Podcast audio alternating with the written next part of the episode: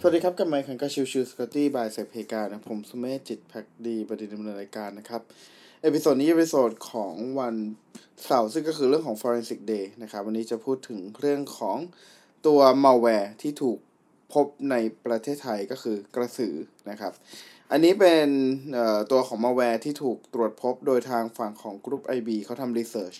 ในเรื่องของตัว malware ที่เจอในกลุ่มประเทศไทยนะครับ คือ Group-IB เนี่ยทำการ research แล้วก็พบว่าตัวของมาแวร์ชื่อว่าเกอร์สือเนี่ย ถูกใช้ในการเป็น remote access trojan หรือก็คือแรดนะครับ ในตัวของบริษัทที่เป็น telecom ในประเทศไทย นั่นหมายความว่า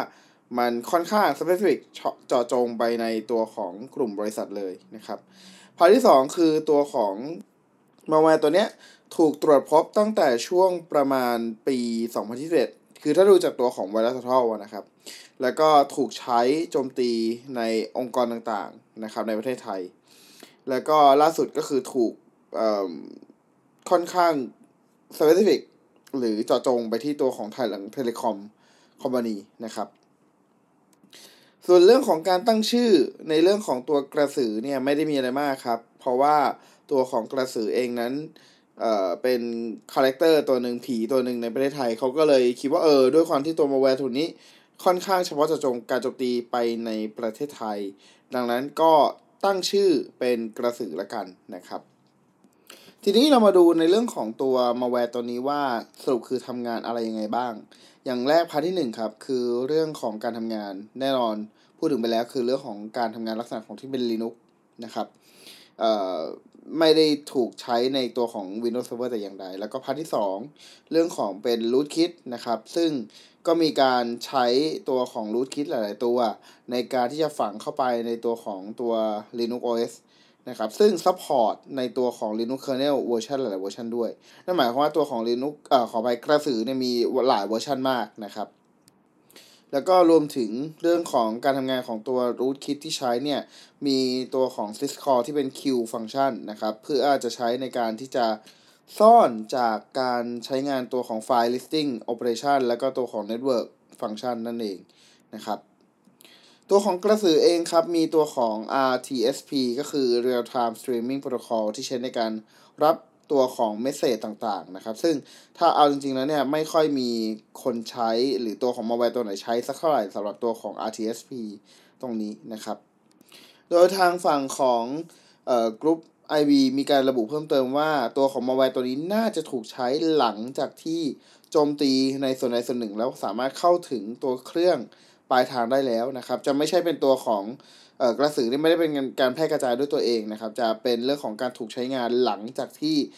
โจมตีเข้าไปที่ที่ใดที่หนึ่งได้สำเร็จแล้วมากกว่านั่นเองนะครับแล้วทั้งนี้ทั้งนั้นเองทางฝั่งของกรุ๊ป IB เองก็จากดูจากเรื่องของพฤติกรรมแล้วก็ตัวของซอสโค้ดต่างๆ รวมถึงด็อกิเมนต์นะครับ ก็คาดว่าน่าจะเป็นคนเขียนด้วยกับตัวของ Exclusive or DDoS Linux Trojan นะครับซึ่งตัวของ Exclusive or DDoS Linux Trojan เนี้ยถูกเขียนไว้ในตัวของบล็อกของ Microsoft ตั้งแต่ช่วงประมาณมีนาคม 2022 นะครับ ซึ่งหลังจากที่ทำการตรวจสอบแล้วก็ทำการวิเคราะห์อย่างละเอียดแล้วนะครับ ทางฝั่งของกรุ๊ป IB ก็ได้มีการติดต่อ ในตัวของ 2 หน่วยงานหลักๆ ก็คือ ThaiCERTและก็ของ TTT Cert นะครับก็คือ Thailand Com เอ่อ Computer Emergency Response Team ก็คือไทยเซิร์นะครับกับอีกอันหนึ่งคือ Thailand Telecommunication Sector Computer Emergency Response Team ก็คือ TTT Cert นะครับทั้งสองส่วนนี้ก็ได้รับการติดต่อจากทางฝั่งของทางกรุ๊ป IB ในเชิงของรายละเอียด ไม่ว่าจะเป็นเรื่องของตัวยาลาลูเรื่องของตัวที่เป็น static คีย์ต่างๆที่ถูกใช้นะครับ แล้วก็รวมถึงพวก C2 IP ต่างๆ เพื่อใช้ในการตรวจสอบเพิ่มเติมนะครับ ซึ่งเอาจริงๆแล้วเคสนี้ถ้ามองจริงก็ถือว่าเป็นเคสใหญ่เหมือนกันนะครับ เพราะว่าเป็นมาแวร์ที่ถูกค่อนข้างถูกเฉพาะเจาะจงในการโจมตี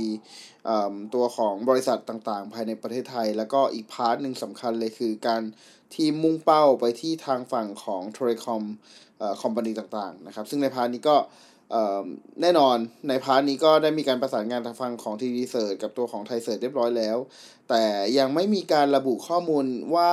เจอใน ตัวของบริษัทไหนหรือเปล่านะครับดังนั้นเนี่ยก็ต้องรอดูกันต่อไปในเรื่องของตัวการข้อมูลรายละเอียดอีกทีหนึ่งนะครับ ก็ประมาณนี้ครับสำหรับเรื่องของตัวมาแวร์กระสือนะครับ ก็เผื่อใครสนใจก็ลองเข้าไปดูตัวของทางเว็บไซต์ของทาง group i v com นะครับ แล้วก็ชื่อกระสือเขาสะกดเป็น K R A S U E ขีดรัฐนะครับ ก็ลองดูหากใครสนใจก็ลองเข้าไปดูเพิ่มเติมละกันนะครับ ขอบคุณทุกท่านที่เข้ามาติดตามแล้วพบกันใหม่สำหรับวันนี้ลากันไปก่อนสวัสดีครับ